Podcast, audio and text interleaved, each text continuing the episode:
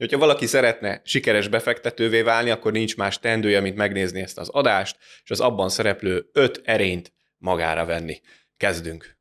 Bármilyen kijelentés, információ a beszélgető felek személyes véleményét tükrözi, ami nem minősül ajánlatnak és befektetési tanácsnak, így nem alkalmas befektetési döntés meghozatalára.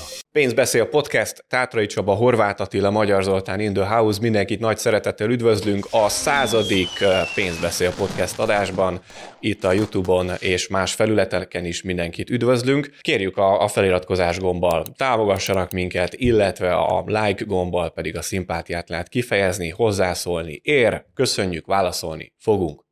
Oké, okay, tehát először fogunk beszélni, hogy mi a különbség a befektető és a spekuláns között, illetve a aki nem látta még, a befektetői főbűnökre reflektál ez az adásunk, tehát azt fogjuk végigbeszélni, hogy mi ezeknek az ellentetje. Úgyhogy kezdjük is, Csabi, azzal, hogy mi a befektető és a spekuláns között a különbség. A századik adás, akkor hoztam egy olyan példát, ami majd száz évvel ezelőtti, és a Security Analysis című könyvben jelent meg, hogy a befektetési művelet méreható elemzés alapján a befektetett tőke biztonságát és megfelelő hozamát ígéri, az ezeknek a követelményeknek nem megfelelő művelet, az spekuláció. Ez abszolút időtálló megfogalmazás. Van még egy megfogalmazás, egy megközelítése, ez a Fred Schweid Jr. szintén évtizedekkel korábban tette közé, hogy a spekuláció egy valószínűleg sikertelen kísérlet arra, hogy kevés pénzből sok legyen, és a befektetés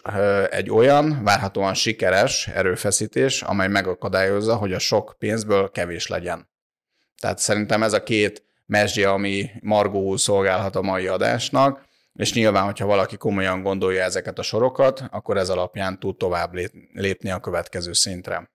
Oké. Okay. Ez, ez, ez szerintem nagyon fontos, hogy igen, megértsük ennek a különbségnek így a lényegét a valószínűségekben van itt óriási különbség.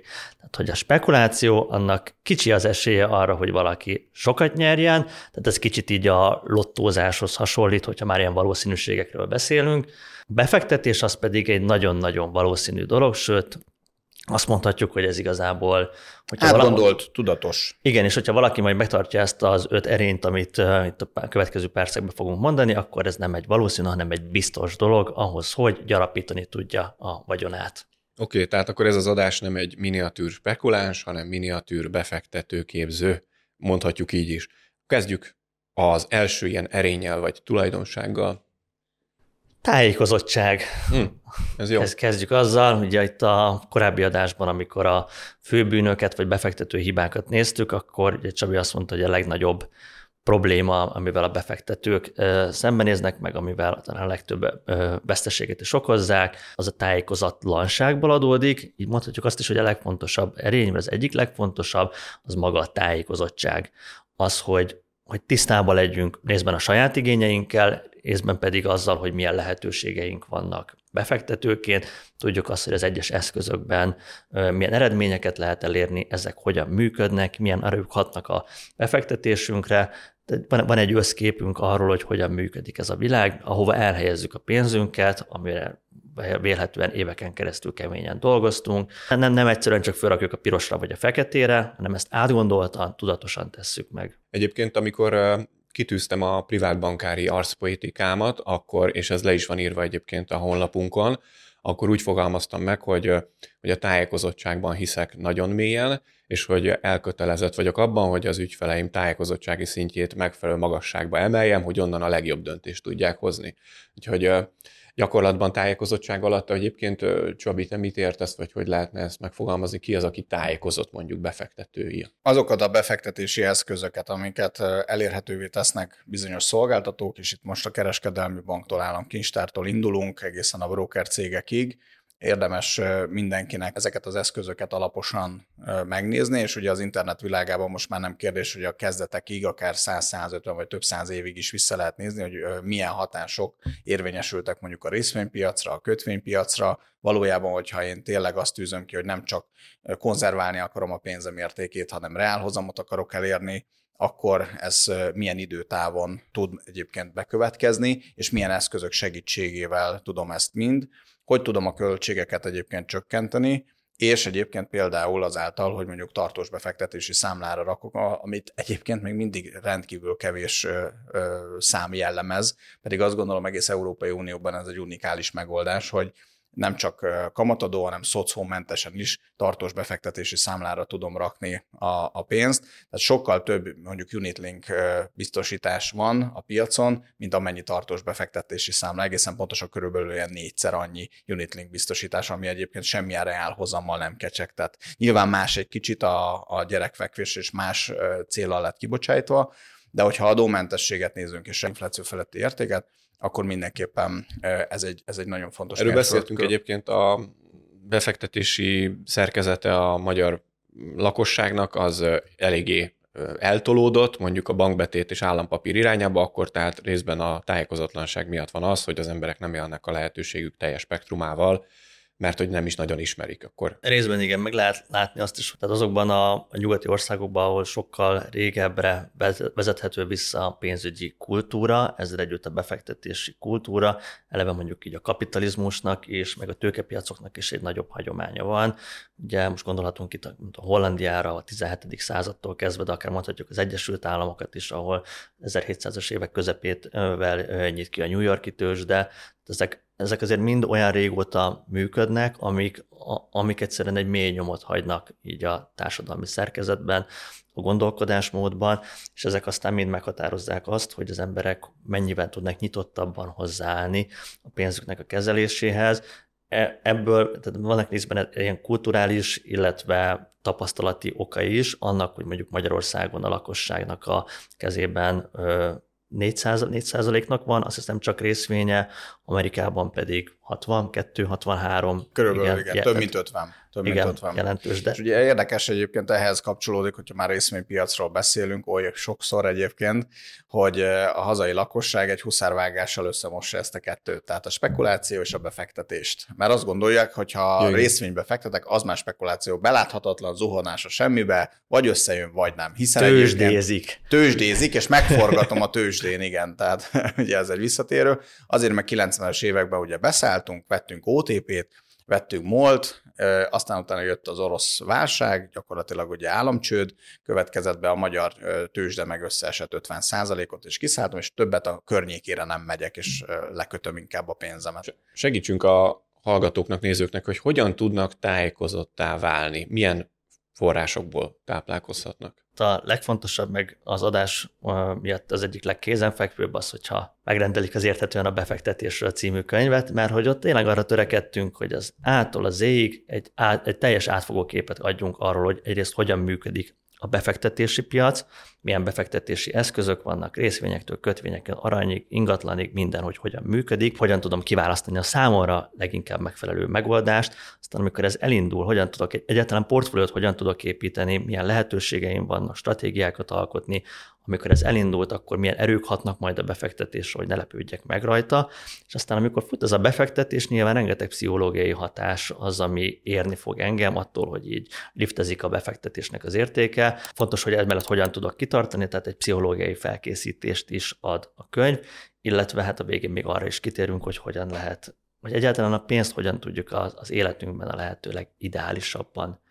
felhasználni. És valójában egyébként visszatérve még a, a tapasztalatra, meg a, az ismeretanyagoknak a begyűjtésére, a, a saját gondolkodásomat, tehát a pszichológiai reakciómat is meg tudom változtatni, mert a befektetési évei egy rendkívül unalmas folyamat, ezt is sokszor el szoktam már ismételni, mert amikor ugye látjuk, hogy gazdasági ciklusváltások vannak, ezek éveket vesznek igénybe, és lehet, hogy addig nem látunk jelentős emelkedés, sőt, akár visszaesés. De ha tudom, hogy ez egy természetes folyamat, mint amikor az őszből átmenjünk a télbe, aztán a tavaszba, és ezt már mindenki egyébként pontosan tudja, akkor a befektetési piacnál ezeket az ingadozásokat is sokkal jobban el fogja tudni viselni. De a tájékozottság alacsony pulzusszámot ád.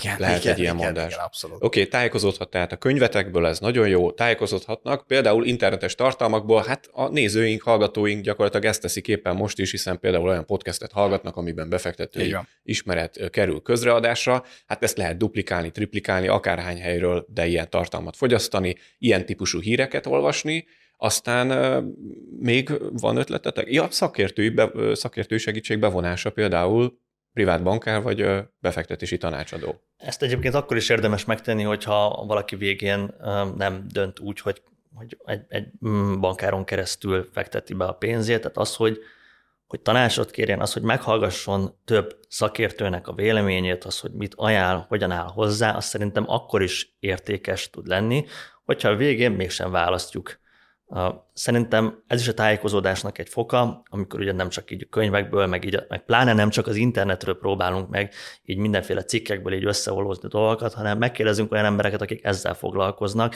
Ezek, ezek, ezek a találkozók mindig ilyen költség meg kötelezettségmentesek, vagy legalábbis a legtöbb ilyen találkozó érdemes ilyeneket választani, érdemes akár több embert is megkérdezni, mert, mert minél több oldalról fogjuk hallani ugyanazt a témát, annál jobban meg fogjuk érteni azt, hogy számunkra mi lesz a legideálisabb. És egyébként szerintem azért nagyon fontos, meg nagyon értékes is meghallgatni egy, egy hozzáértő tanácsadót, mert hogy egy ideális esetben egy privát bankár onnan igyekszik megközelíteni az egész befektetési témát, hogy a kedves ügyfélnek, aki kérdezi, neki mi a legjobb. Nem arról, hogy az interneten mi a legideálisabb, mi, mert, mert hogy az, azt viszonylag könnyű leírni, betartani meg nagyon nehéz, meg személyre szabni meg pláne lehetetlen.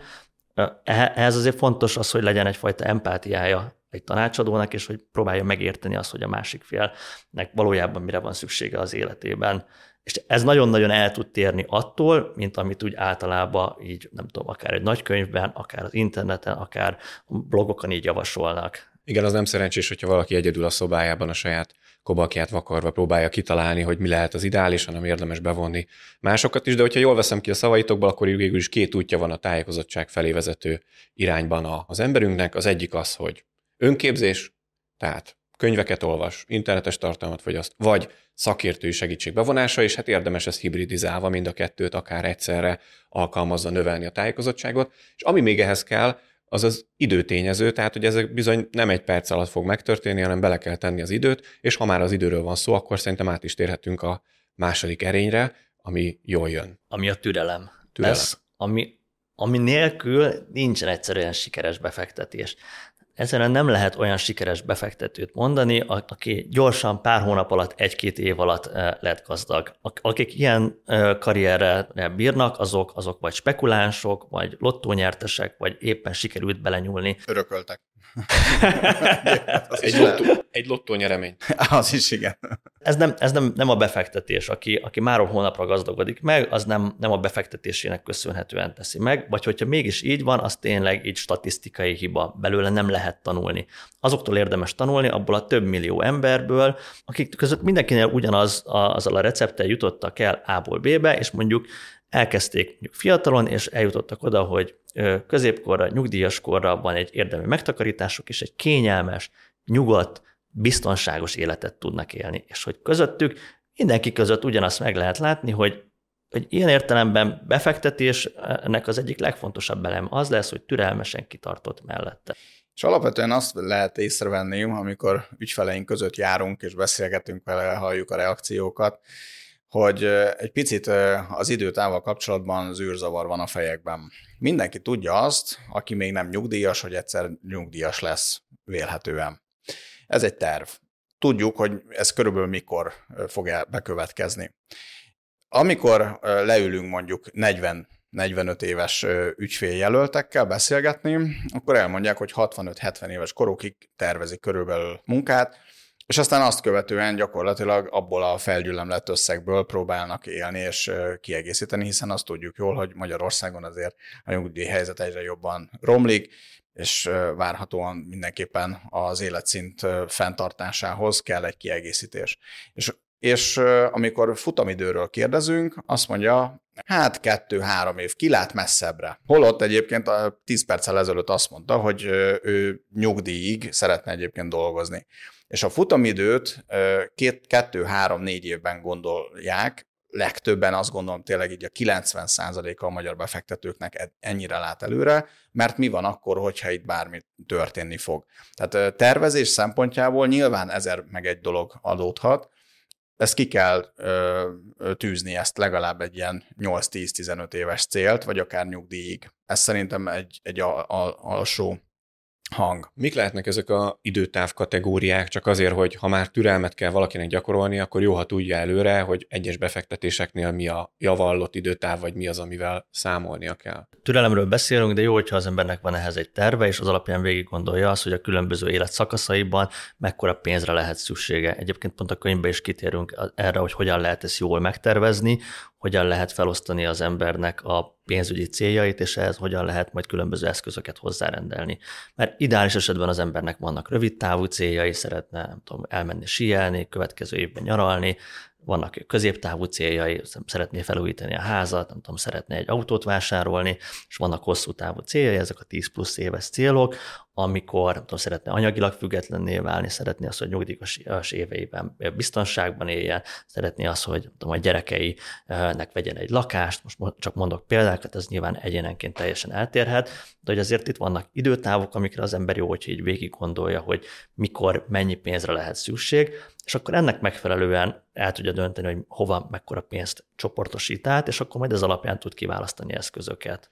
És hozzáteszem, hogy ebben egyébként, ha már eleve ez le van tisztázva valakinek a fejében, akkor nem fog belefutni abba a hibába, amiben szintén látom, hogy sokan belefutnak, hogy azt gondolják, hogy az utolsó 5-10 év elegendő lesz arra, hogy fölkészüljenek a nyugdíjas életpályájukra, pedig 10-20-30 éves nyugdíjas pályafutások vannak, amikre egyszerűen matematikailag lehetetlen felkészülni az utolsó öt évben. Tehát aki látja, hogy bizonyos céljaira milyen idő az, ami minimum szükséges, az nem az utolsó évtizedben fog belefogni. És egy pénzügyi tervet készítsen, hogy a bevételeiből mekkorát tud rendszeresen félrerakni e cél érdekében. Meg ugye nagyon fontos, hogy akkor ezek után, hogyha vannak egy hosszú távú céljaink, mondjuk következő 10-20 évben szeretnék valamit elérni, például amit említettél példát, hogy valaki 45 éves, és az, azt tervezi, hogy 65 éves kora után, mikor nyugdíjas lesz, akkor, akkor hogyan tud majd egy, egy olyan biztonsági tartalékkal rendelkezni, amivel miatt így nyugodtan alhat. Ha van-e mondjuk egy 10-20 éves távon gondolkodik valaki, akkor lehetőleg nem olyan eszközöket válasszon hozzá, amik egy-két évre szólnak, hanem igyekezzünk már így összehangolni azt, hogy hosszú távú célokhoz, hosszú távú pénzügyi eszközöket, és a türelem itt jön be nagyon, amit egyébként mi látunk is, hogy két év múlva, amikor mondjuk visszaesik a piac, akkor de hát mi ez meg, hogy ez most nem már nem fog megállni. Szó, nem erről volt szó, igen, és hogy nem fog ez már visszajönni. És ilyenkor teljesen a nulláról ugye el kell magyarázni a piacnak a sajátosságait, és az, az adott eszköznek a sajátosságait. Tehát, hogyha veszek nem egy fix lejáratú, egy-két év múlva lejáró kötvényt, akkor részvény, ami lejárat nélküli, akkor az, annál minimum ugye ezt a 9-10 évet kell belőni. És addig gyakorlatilag az a legjobb megoldás, hogy nem nézek rá a számlára. Ezt is sokszor szoktuk már emlegetni, hogy azok a legjobb befektetők, akik elvesztik ugye a bejelentkezési adataikat, ugye az nem működik, hogy két év múlva én kiveszem, aztán átülök egy másikba, annak is esik az árfolyama, aztán utána akkor azt is kiveszem, mert próbálom ugye az előző veszteségeket visszanyerni. És az egészből kialakul egy brutális nagy veszteség tíz év alatt. Pedig, hogyha hagyta volna az eredeti befektetésében, nem ugrált volna, akkor nyilván sokkal-sokkal nagyobb eredményt ért volna el. Ott van a, Buffettet, ugye most nyilván csak azért érdemes behozni, mert ezeken az utakon már jártak, tudjuk azt, és hogyha valaki ezt bejárta ezt az utat, azt le is lehet másolni. És ott ő például megvette a Coca-Colát mondjuk 40-45 évvel ezelőtt, és mondta, hogy ezt ágába sincs eladni, mert hogyha a cég jól teljesít, akkor miért adja el most azért, mert visszaesett 15%-ot az árfolyama. A türelem türelmetlenség szerintem jól látszik a, a, a spekuláns állampapírvásárlói népréteg részéről, aki állampapírba, állampapírba ugrálva, egy-két éves időtávon gondolkodva próbálja a legtöbb hasznot hajtani, és hát következ, ebből hamar ki fog derülni, hogy ez nem lesz olyan jó, mint aki hosszú távon betonozza be a saját hozamait, például az általunk sokszor megénekelt mondjuk másodpiaci kötvényekkel, de nézzük akkor szerintem a, a harmadik, ehhez egyébként szorosan kapcsolódó erényt, amivel jó, egy sikeres befektető rendelkezik, mégpedig a következetesség. Következetesség alatt azt értjük, hogy, hogy tisztában van így az ok-okozati összefüggésekkel, és ehhez tartja is magát. Ez azt jelenti, ideális esetben van egy terve, tudja azt, hogy hogy fog eljutni a, a, a céljához, onnan, ahol jelenleg tart. A, egyébként a könyvben erre is kitérünk, hogy hogyan lehet tervet készíteni, illetve hogy mik azok a fontos pontok, mi az a befektetői tíz parancsolat, amit egyébként mindenkinek be kell tartania, ahhoz, hogy sikeres befektető legyen, ha abból bármi kimarad, akkor igazából hát két es, az esélye annak, hogy idővel sikerre fogja elvinni a befektetését. De a lényeg az, hogy, hogy egy következetes befektető azt tudja azt. Hogyan reagál bizonyos helyzetekben? Így van, igen, illetve az, hogy amit ma teszek, mondjuk ma megveszek egy részvényalapot, annak milyen eredménye számíthatok 5 év múlva, 10 év múlva, az, az hogy hogyan illeszkedik így a céljaimhoz és hogy emellett, emellett ki is tart, nagyon fontos, de nem csak az, hogy van egy elképzelése, és akkor itt szédeleg így körülötte, hanem az, hogy emel, ehhez tartja is magát. És látszik az ügyfeleink között is, akik elhatározták mondjuk 320 környékén, vagy akár van olyan ügyfelünk, aki 300 alatt vásárolt eurót, hogy rendszeresen negyed évente a kezdeti x 10 euró mellé,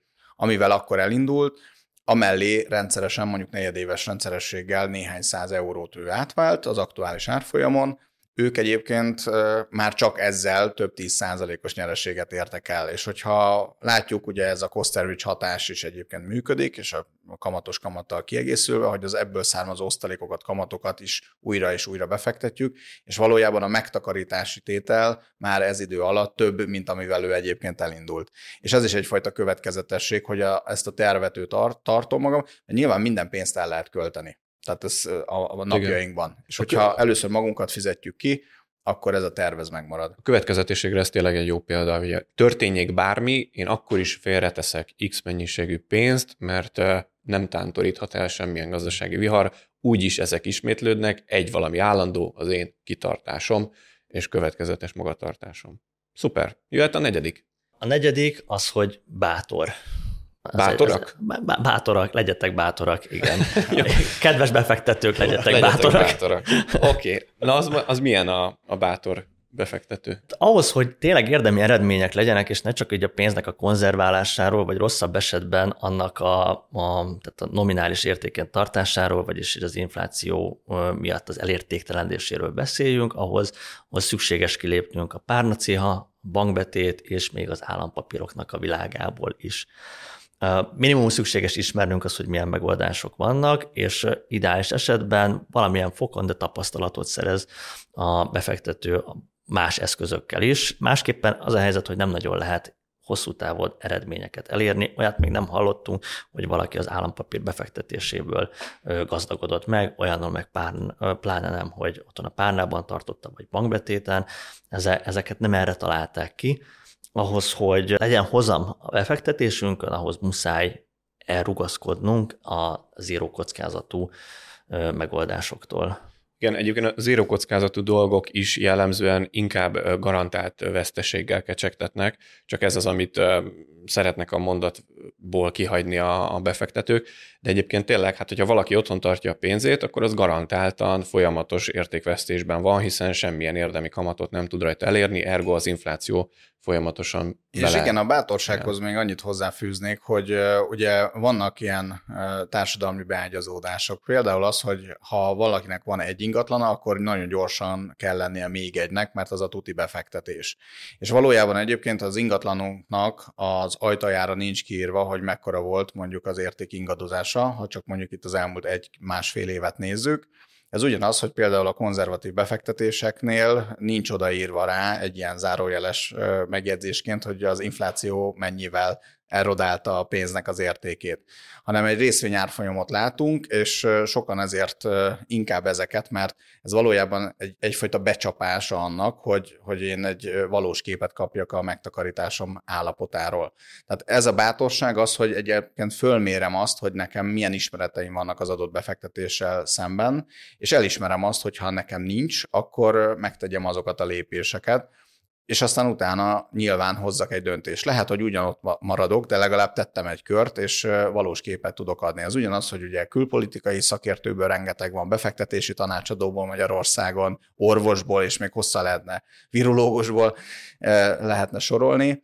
Ezeknek az információknak a többsége az hát finoman szólva is bullshit, és, és, és igazából nagyon komoly károkat képes okozni és ezekből kell kilépni. Ezt a bátorságot most végül is akkor én föl tudom tenni egy mérlegre, vagy a kockázat kerülő biztos erodáció, vagy a lehetősége annak, hogy infláció fölti nyereséget érjek el. Az utóbbihez kell a bátorság. Így van. Akkor én ezt aláhúzottnak és kipipáltnak tekintem. Jöhet az ötödik. Az ötödik, az utolsó pont az, hogy realista a... Újjaj, az, az ilyen művészeti hát ez ág? azt jelenti, hogy, hogy elsősorban hozzám terén az elvárásai azok, azok összhangban vannak a, a realitással. Tehát az nem az alapján határozza meg az elvárásait, hogy mi az, amire vágyik, vagy mi az, ami... Mi Vagy az, amit le- mások elértek. Igen, a múltban. Persze, nyilván, nyilván. Nem látod, hogy a bitcoin mennyit emelkedett? Vagy nem látod egyébként, hogy a Tesla, hát nézd meg 2020-ban 600 százalék felett. Hát ha most beszállok, ugyanannyit fog el. Ez nem így működik. Mi- Mit jelent a realizmus mondjuk a hozamok terén? Lehet most tényleg a, a, a tankönyvileg mi az, ami reális? Érdemes az átlaghozamokból kiindulni, a múltbéli átlaghozamokból, és aztán mondjuk, hogyha a részvénypiacot nézzük, akkor ez a 11,82 százalék az S&P 500-nak az átlaghozama, és a realitáshoz is hozzá tartozik, hogy, hogy sose, soha nem volt 11,82 százalék egyetlen egy évben sem a hozam. Ez, ez azt jelenti, hogy egy nagyon széles sávban ingadozik, a plusz 30 és a mínusz 30 között körülbelül. A többségében egyébként ez az ilyen 10% körüli eredményeket produkált mondjuk az amerikai részvénypiac. Ami, ami, ha beszélünk a részvénypiacról, akkor mindig erről szoktunk így ilyen átlagban így beszélni, de, de hogy azért ezzel is tisztában vagyunk, hogy a többségben lesz egy, egy átlaghoz közeli eredmény, és elfogadjuk azt, hogy lesznek olyan alkalmak, amikor átlag fölött lesz lényegesen, meg olyan is, amikor az átlag alatt lesz lényegesen, és hogy ez mind a játéknak, ennek a történetnek így a része. Egy átlag befektetőnek valahol a hozzám elvárásainak a tetejét azt szerintem ide érdemes elhelyezni, és lehet, lehet persze ennél nagyobbra vágyni, és aki türelmes, az ennél sokkal nagyobb hozamokkal is fog találkozni, főleg, hogyha a kamatos kamat így teljesül nála. Viszont ennél szerintem, hogyha lényegesen magasabbra tesszük az elvárásainkat, akkor az már, már olyan aránytalan kockázatok vállalására sarkalhat az embert, ami, aminek meg tényleg visszafordíthatatlan veszteségek lehetnek a következményei. Oké, okay. reális elvárások, reális eredmények, avagy irrealitás, és akkor ennek... I- igen, meg szerintem a más, másik ilyen fontos kiindulási pont, mert most tényleg ilyen átlagokról beszéltünk, de a másik ilyen megközelítés, hogy azt mondjuk, hogy megnézzük, hogy mennyi az alapkamat, mennyi az, amit állampapírral el lehet érni, és akkor azt mondjuk, hogy van egy úgynevezett kockázatmentes hozam. Minél magasabb hozamot szeretnék elérni, annál nagyobb kockázatot kell vállalnom ezért cserébe. Tehát, hogyha mondjuk 10% az állampapírnak a hozama, akkor valószínű, hogy a 20% is még reálisnak mondható. De hogyha mondjuk tudom, 0% az állampapír hozama, vagy 2, akkor, akkor ha ezt képest nézzük már a 20%-at, az érted, tehát az reál hozamba 18% az irtózatosan sok.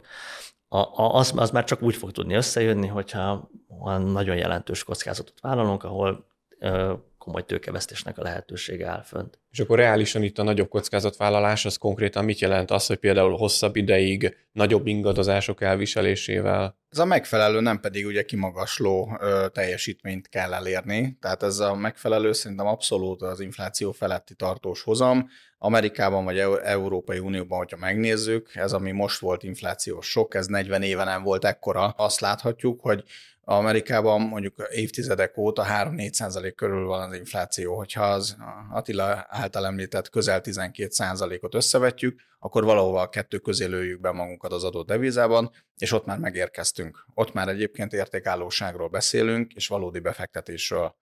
És meg kell nézni, hogy az eszközök garmadája, ami rendelkezésre áll, melyel tudom azt elérni legnagyobb biztonság mellett. Oké. Okay. Tehát visszatérve erre, hogy akkor mi, is az, mi a kockázat annak, hogyha így túlzottan nagy hozamot elvárásaink vannak, meg ezzel kapcsolatos eszközöket választunk. Hát igen, amit mondtál, hogy az egyik az az, hogy, hogy egyrészt kellemetlen veszteségek érhetnek minket időszakosan, akár több is, mint amit így el tudunk viselni, vagy amire így még jól esik így ránézni a számlán.